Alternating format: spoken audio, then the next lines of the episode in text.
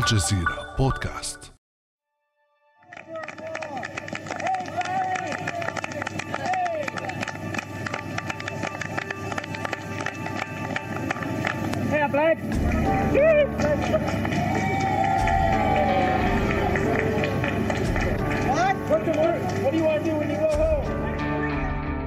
وسط تصفيق وترحيب نزل حوالي 52 أمريكياً على أرضية مطار هواري بومدين في العاصمة الجزائرية في يناير من عام 1981 بعدما احتجزوا في طهران لأكثر من 400 يوم ضمن ما يعرف بأزمة الرهائن الأمريكيين وكان الإفراج عنهم نتاج مجهود دبلوماسي للجزائر أثنى عليه الرئيس الأمريكي السابق جيمي كارتر. I particularly want to express my public thanks, أنا أريد خاصة أن أعبر أمامكم عن شكري الذي عبرت عنه شخصيا على انفراد مع المسؤولين الجزائريين. أود أن أشكر الرئيس الجزائري ووزير الخارجية الجزائري بن يحيى وإلى الرجال الجزائريين الثلاثة من الفريق المفاوض الذين قاموا بعمل رائع وتحكيم منصف وعادل بيننا وبين المسؤولين الإيرانيين نجاح الوساطة الجزائرية في الإفراج عن الرهائن الأمريكيين الذين كانوا محتجزين في إيران لم يكن النجاح الأول ولا الأخير للدبلوماسية الجزائرية قبل أن يتراجع دورها وتنكفئ البلاد على نفسها. لكنها في الفترة الأخيرة تسعى للعودة ولعب أدوار إقليمية في حل بعض المشكلات والأزمات. فماذا وراء عودة الدبلوماسية الجزائرية؟ وما هي الملفات التي ترغب الجزائر في حلها؟ وهل السياقات الحالية تساعد على نجاح الدبلوماسية الجزائرية؟ بعد أمس من الجزيرة بودكاست أنا أمان العريسي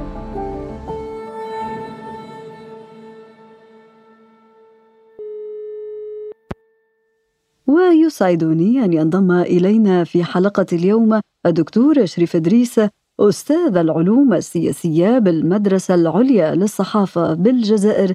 أهلا بك دكتور شريف. أهلا وسهلا. في البداية دكتور شريف لنسلط الضوء على أبرز المحطات التي شهدتها الدبلوماسية الجزائرية. ما هي أهم المنجزات والقضايا التي نجحت في حلها؟ بطبيعة الحال أن الدبلوماسية الجزائرية غدا الاستقلال حاولت تمكين الجزائر من التموقع على المستوى الدولي وفرض نفسها كطرف سواء على المستوى الإقليمي وعلى منظومة ما يسمى العالم الثالث. وعلى هذا الأساس سعت إلى أن تفرض نفسها وأن تقترح بعض الحلول وأن تحمل بعض القضايا على غرار ما حدث في الدورة 29 لجمعيه العامه للامم المتحدة 74 عندما تمكنت الجزائر من طرد ما يسمى نظام الابارتهايد فرض ما يسمى الاعتراف بالقضية الفلسطينية، الإنجازات الأخرى على المستوى العالم الثالث خاصة عندما استضافت ما يسمى بمؤتمر دول عدم الانحياز.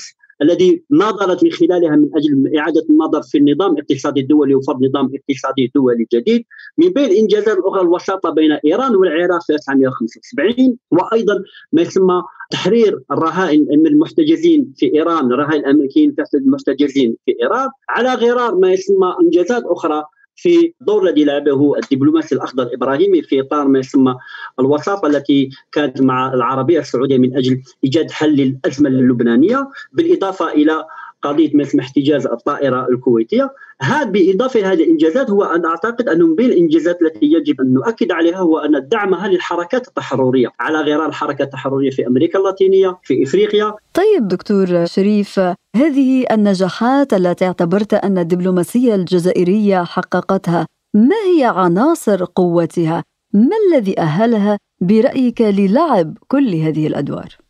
من وجهة نظري هناك نقطتين اساسيتين، اولا كما أشرت إليه هناك ما يسمى الرصيد النضالي كحرب التحريرية من 54 إلى 62 خاضت الجزائر على غرار ما خاضته المقاومة العسكرية والكفاح المسلح. هناك كفاح دبلوماسي بغض النظر عن ما يسمى خاصة الانتكاسات بعد 1958 للجيش التحرير الوطني. لكن في المجال الدبلوماسي مكنت الجزائر جبهه التحرير الوطني خاصة في المرافعات لدى بعض الهيئات المحافل الدولية من فضل القضية الجزائرية.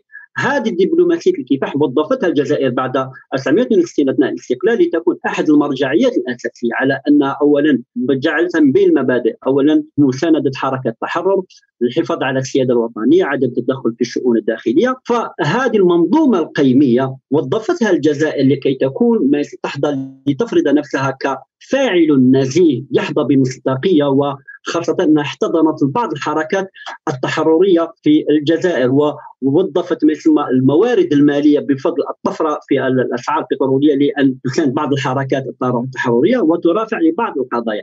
النقطة الثانية التي أعتقد الذي أود أن أركز عليها والتي كانت في صالح الجزائر هو النظام الدولي في تلك المرحلة. النظام الدولي الثنائية القطبية بين الاتحاد السوفيتي والولايات المتحدة الأمريكية أتاحت هامش من الحركة لبعض الدول على غرار الجزائر لكي تفرض نفسها وتعتمد على دبلوماسية المرافعة وأن تلعب دور الوسيط. طيب هذا الطرف الذي كان فاعلا في السابق وله مبادئ ارتكزت عليها دبلوماسيته وهي الجزائر، الجزائر كانت فاعلة استنادا لكل المعطيات التي قدمتها، طيب ما الذي حدث حتى تراجع هذا الدور الدبلوماسي الفاعل للجزائر؟ هناك عوامل تمكن من صعود طرف وهناك عوامل تجعله يتراجع. العوامل التي جعلت الجزائر تتراجع خاصة الأزمة البترولية 1986 الذي أدخلت الجزائر في دوامة أزمة اقتصادية أزمة اجتماعية. تجلياتها كانت في 5 أكتوبر 1988 تراجع مداخل البترول جعلت الجزائر تكون في أزمة مالية بمعنى أن حرمت الدبلوماسيه الجزائر من أحد الأدوات الأساسية لكي تفرض نفسها. الطار العامل الثاني العامل الثاني هو النظام الدولي في حد ذاته مع نهاية الثمانينات خاصة نهاية الحرب الباردة وانهيار المعسكر الشيوعي لاحظنا بروز ما يسمى نوع من الأحادية أقول نوع من الأحادية القطبية التي طرحت العديد من الدول عن أن فرض نوع من المراجعة المساءله عن طريقة عمل أو دور هذه الدول على المستوى الدولي. العامل الثالث في اعتقادي هو الأزمة السياسية اللي في التسعينيات وظهور الإرهاب بالإضافة إلى أزمة مالية، أزمة اقتصادية خانقة، يعني جعلت الجزائر تكون في موقف دفاعي. نوع من الانكفاء على الذات لأنه التغير في الأولويات. أصبحنا الآن الدبلوماسية الجزائرية يعني بدون التخلي عن بعض المبادئ لكن نشاطها أدائها في إطار مرافعة لبعض القضايا كما قلنا تراجع إلى حد ما لصالح ما يسمى اعاده ترتيب الأولويات الاهتمام بالحفاظ على الأمن الداخلي وأصبحت الجانب الأمني ما يسمى الدبلوماسية الأمنية ومحاولة ما يسمى مجابهة الضغوطات الدولية خاصة المنظمات الحقوقية وما إلى ذلك بالإضافة محاولة إلى إخراج الجزائر من عجزاتها المالية والاقتصادية التي تفرضتها المؤسسات الدولية. هكذا يعني عوامل متضافرة في حد ذاتها جعلت أن الدبلوماسية الجزائرية تتراجع من حيث الأداء وأن الجزائر خاصة دورها لا أقول دول بل حتى دورها الإقليمي يعني تراجع إلى حد ما خاصة كما قلت أنه نحن في إطار بعد نهاية الحرب الباردة النظام الدولي دخل مرحلة جديدة يعني تغيير يعني ظهور بعض التحديات ظهور بعض الإشكاليات كان على الجزائر أن تواجهها وكان على الجزائر أن تتكيف معها بدون التخلي عن ما يسمى مبادئه الأساسية وهذا يعتبر أحد الإشكاليات الجوهرية للدبلوماسية الجزائرية. طيب دكتور طرحت الكثير من الإشكاليات التي أعاقت الدور الدبلوماسي الجزائري. قلت بأن هناك عوامل داخلية عوامل خارجية أسباب اقتصادية أسباب أمنية ولكن يبدو أنه بعد سنوات التراجع هذه والانكفاء على الذات لعدة أسباب التي ذكرتها دكتور شريف يبدو أن هناك ملامح عودة للدبلوماسية الجزائرية على الصعيد الإقليمي. وهو ما أشار إليه الرئيس الجزائري عبد المجيد تبون. كل الأفارقة طالبين باش الجزائر تلعب الدور تاعها. أجانب معترفين بها. أجانب بينهم شيء طبيعي باش الجزائر عندها نفوذ. إذا رجعنا للملفات الحقيقية اللي لازم نتكلفوا بها. ملف ليبيا ملف الصحراء الغربية ملف الفلسطيني ملف الوحدة للاتحاد الإفريقي. ملف وملف وملف وملف. وضع أصبحنا في وضع طبيعي تاعنا. هل تعتقد أن السياقات الراهنة يمكن أن تساعد الجزائر على لعب أدوار إقليمية أكثر فاعلية كما في السابق؟ في واقع الأمر علينا أن نأخذ بعين الاعتبار انه سياق الدول والسياق الإقليمي تغير. نحن أمام تحديات مستمرة متطورة متغيرة، هناك ما يسمى إذا سمحت لي أركز على هذه النقطة المهمة التي في حد ذاتها قد تكون إكراهات وقد تكون فرص بالنسبة للدبلوماسيه الجزائريه. الوضع الإقليمي الحالي ليس الوضع الإقليمي منذ 20 أو منذ 40 سنة، الآن الوضع الإقليمي متغير، هناك تعقيدات التشابك في بعض القضايا وهناك ظهور ما يسمى تحالفات التي تعتبر هي تحالفات مطاطية مرنة بالإضافة إلى طبيعة القضايا. هذه إكراهات بالنسبة للدبلوماسيه الجزائريه، الدبلوماسيه الجزائريه سعت منذ 15 سنه الماضية أن تريد أن تتموقع على المستوى الإقليمي على غرار محاولة حل القضية النزاع في مالي، قضية ما يسمى مؤخرا في ليبيا، الآن تحاول الجزائر أن تعيد تستعيد ما يسمى زمام المبادرة، زمام المبادرة في بعض القضايا على غرار ليبيا، على غرار ما يسمى قضيه إقحام إسرائيل الكيان الصهيوني كعضو مراقب في الاتحاد الإفريقي، بالإضافة إلى الأزمة في مالي، هذه القضايا تحاول الجزائر أن تعيد تستعيد زمام المبادرة وأن تتموقع فيها، لكن التساؤل الذي يطرح نفسه هل يمكن الجزائر أن تفرض نفسها كما كان عليه سابقا؟ النقطة المهمة التي أركز عليها كإجابة أولية. الجزائر تمتلك مقومات لأن تكون فاعل إقليمي تتطلع بدور الريادي سواء من الناحية الجغرافية من الناحية البشرية من الناحية العسكرية وأيضا من ناحية ما يسمى الاقتصادية وإن كانت مداخلها تراجعت في السنوات الأخيرة بسبب الأزمة البترولية الإشكال الذي يطرح نفسه هو قدرة الجزائر على تحويل هذه المقومات إلى ما يسمى نفوذ وأداء فعال ومؤثر على المستوى الإقليمي.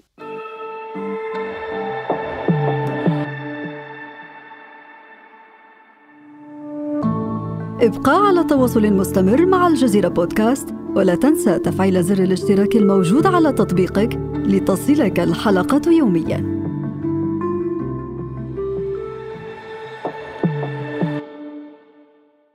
ولكن في هذه النقطة دكتور شريف بدأ الرئيس الجزائري عبد المجيد تبون متأكدا من أن بلاده ستنجح في واحد من أكثر الملفات الشائكة وهو ملف سد النهضة ويشاطره الرأي وزير خارجيته رمضان العمامرة. لنستمع. الجزائر تعتقد أن الظرف والوضع المتعلق بالعلاقة بين الدول دول حوض النيل وعلى وجه الخصوص علاقة الدول الثلاث إثيوبيا والسودان ومصر آه، تمر بمرحلة دقيقة. ونحن في حاجة كجزائر إلى الاطلاع على جزئيات الأمور. ولا نكتفي بمعرفة سطحية لهذا الملف الحيوي. ونرى أنه من الأهمية بمكان أن تصل هذه الدول الشقيقة إلى حلول مرضية. كنا نستمع إلى وزير الخارجية الجزائرية رمضان العمامرة وهو يتحدث بكل ثقة عن أن بلاده راغبة بالفعل في حل أزمة سد النهضة وهي أزمة كما ذكرنا معقدة. بماذا تفسر دكتور شريف هذه الرغبة الجزائرية في العودة إلى لعب أدوار دبلوماسية في ملفات؟ يمكن القول بأنها طال الجدل حولها وحول توفر حلول حقيقية بخصوصها. يعني هذه الرغبة أولا قد تفسر هذه مجرد فرضية على أن الجزائر تريد أن تستعيد يعني دورها نشاطها الدبلوماسي على غرار ما كان عليه الأمر سابقا. نذكر فقط أن الجزائر لعبت دور في 1998 في حل النزاع الاريتري الإثيوبي النزاع الحدودي. فالجزائر تريد أن توظف هذا الرأس مال الخبرة في الوساطة من أجل ووضعه تحت خدمة بعض القضايا. الآن قضية سد النهضة التي لا يمكن من بعض أولويات الدبلوماسية الجزائرية من منظور ما يسمى الضوائر، سد النهضة يعتبر من ضوائر الحساسية بالنسبة للجزائر، لكن الجزائر تريد أن تساهم وأن تلعب دور في حلحلة هذه المسألة. لما؟ نظرا لحساسية المسألة نظرا لرهانات الاستراتيجيه وخطوراتها سواء من منظور الأمن المائي والأمن القومي للدول الثلاث، فانطلاقا من أن خطورة القضية تريد الجزائر أن تلعب دور لأن تداعيات المسألة قضية سد النهضة في حال فشل على المستوى الإقليمي خاصة حتى على مستوى دول الساحل من منظور أن السودان لها قرابة جغرافية مع تشاد قد يؤثر ذلك سلبيا تريد الجزائر أن تلعب دور مهم. هناك رغبة وهناك إرادة بالنسبة للجزائر لأن تكون طرفا فاعل. لكن الإشكال الذي يطرح هو صحيح بقدر ما تمتلك الجزائر رصيد أو رأس مال من الخبرة في الوساطه وبقدر ما لديها الرغبة في أن تلعب دور الوسيط لكن الإشكال الذي هو هي الإكراهات والمعيقات التي قد تقوض نوعا ما من هذه الإرادة لا سيما اولا طبيعة القضية، ثانيا حساسيتها، وثالثا ربما تداخل أطراف دولية قد تؤثر على الدول الثلاثة المعنية. التي قد ربما أن تعيق محاولات الجزائر في حلحلة هذا الوضع. دكتور هذه العوائق أو الصعوبات التي ذكرتها دكتور، هل برأيك يمكن أن تؤثر على رغبة الجزائر في تحقيق اختراق دبلوماسي في أي قضية تريد أن تلعب فيها دور الوسيط؟ بطبيعة الحال نلاحظ أنه تحدثت عن قضية سد النهضه نتحدث عن قضية ليبيا اولا. ليبيا من منظور الأمن القومي الجزائري. قضية حساسة هناك بين الجزائر تتقاسم مع ليبيا أكثر من 980 كيلومتر مربع. فأي تداعيات انزلاق أمني قد يؤثر بالسلب على الجزائر، الجزائر حاولت في السنوات الأولى في الأربع سنوات الأولى بعد انهيار نظام القذافي 2011 أن تأخذ بزمام المبادره وأن تلعب دور، لكن انفلتت الأوضاع نوعا ما بالنسبة للجزائر لأسباب تضافر أسباب داخلية على غرار مرض الرئيس سبع عبد بوتفليقه الذي اثر سلبا على الدبلوماسية الجزائرية وجعلها تتراجع. ثانيا تدخل بعض القوى الدولية وبعض القوى الإقليمية الذي عملت على تحييد الدور الجزائري لأن هناك أصبحنا صراع نفوذ تحالفات يعني مرنه مطاطية وخاصة صراعات داخلية وبامتداداتها الدوليه أو تنافس اقليمي دولي وله امتدادات داخلية. تعقيدات المسألة يجعل أنه الآن دور الوقت بالنسبة للدبلوماسية الجزائرية أكثر تعقيدا وليس كان عليه الأمر في السنوات الماضية لأنه كما قلت انه النظام الدولي النظام الإقليمي تغير يعني المعايير التي تحدد نمط العلاقات نمط توازنات الرهانات الجديدة تجعل أنه هذا يقوض نوعا ما دور الذي يمكن تقوم تريد أن تتطلع به دولة في كوسيط إذا استنادا إلى كلامك دكتور شريف، هل تبدو عودة الدبلوماسية الجزائرية على الساحة الإقليمية والدولية متعثرة؟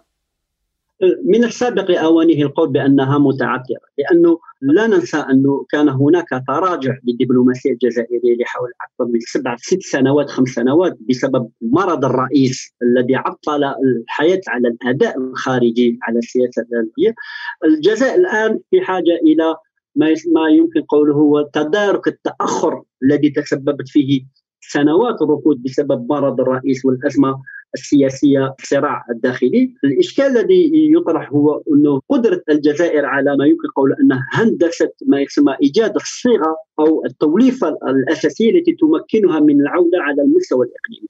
من وجهة نظري هذه العودة متوقفة على بعض القضايا، اولا مسألة الأزمة في مالي، ثانيا الأزمة في ليبيا، وثالثا الدور الذي تلعبه الجزائر من خلال طرد حشد ما يسمى الدعم دول إفريقية لطرد الكيان الصهيوني من الاتحاد الإفريقي باعتباره ما يسمى دولة مراقبة. تعتبر هذه امتحان واختبار لماذا قدرت الجزائر على إعادة زمام المبادرة وفرض نفسها كطرف إقليمي فاعل يعتمد عليه في حل حلحلة وحل بعض الأزمات الإقليمية برأيك دكتور شريف أنت طرحت ملفات اعتبرت أنها بمثابة الاختبار للدبلوماسية الجزائرية ما هي فرص نجاح الجزائر في هذا الاختبار برأيك؟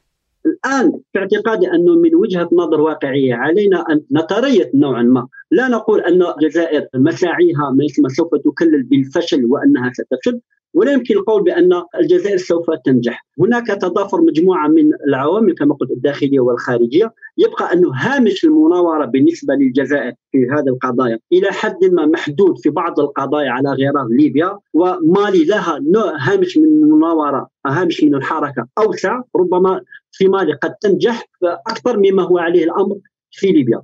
بالنسبة لسد النهضة هذا يتوقف على إرادة الأطراف المتنازعة على تقديم التنازلات لأن الوسيط قد يكون نزيه قد يمتلك ما يسمى الخبرة والدراية والحنكة في المفاوضات وتقريب وجهات النظر لكن في قضايا معقدة كقضية سد النهضة ما يسمى فرص النجاح يعني قد تكون للوسيط قد تكون ضئيلة إلى حد ما. المسألة لا تتعلق الوزير الخارجيه رمضان عمامر الذي يمتلك خبرة دولية في المفاوضات والوساطة لكن قضايا لها علاقة بطبيعة المسألة وبطبيعه النظام الدولي. من هذا المنطلق أعتقد أن المأمورية ليست بالسهله بالنسبة للدبلوماسية الجزائرية تبقى الآن مدى قدرتها على تحويل الإكراهات إلى فرص وفرض نفسها وترتيب الأولويات بالنسبة للدبلوماسيه الجزائرية. أعتقد أن المسألة تتوقف أكثر على طبيعة النظام الدولي، طبيعة التحديات الحالية التي تحديات ليست تحديات في السابق، الآن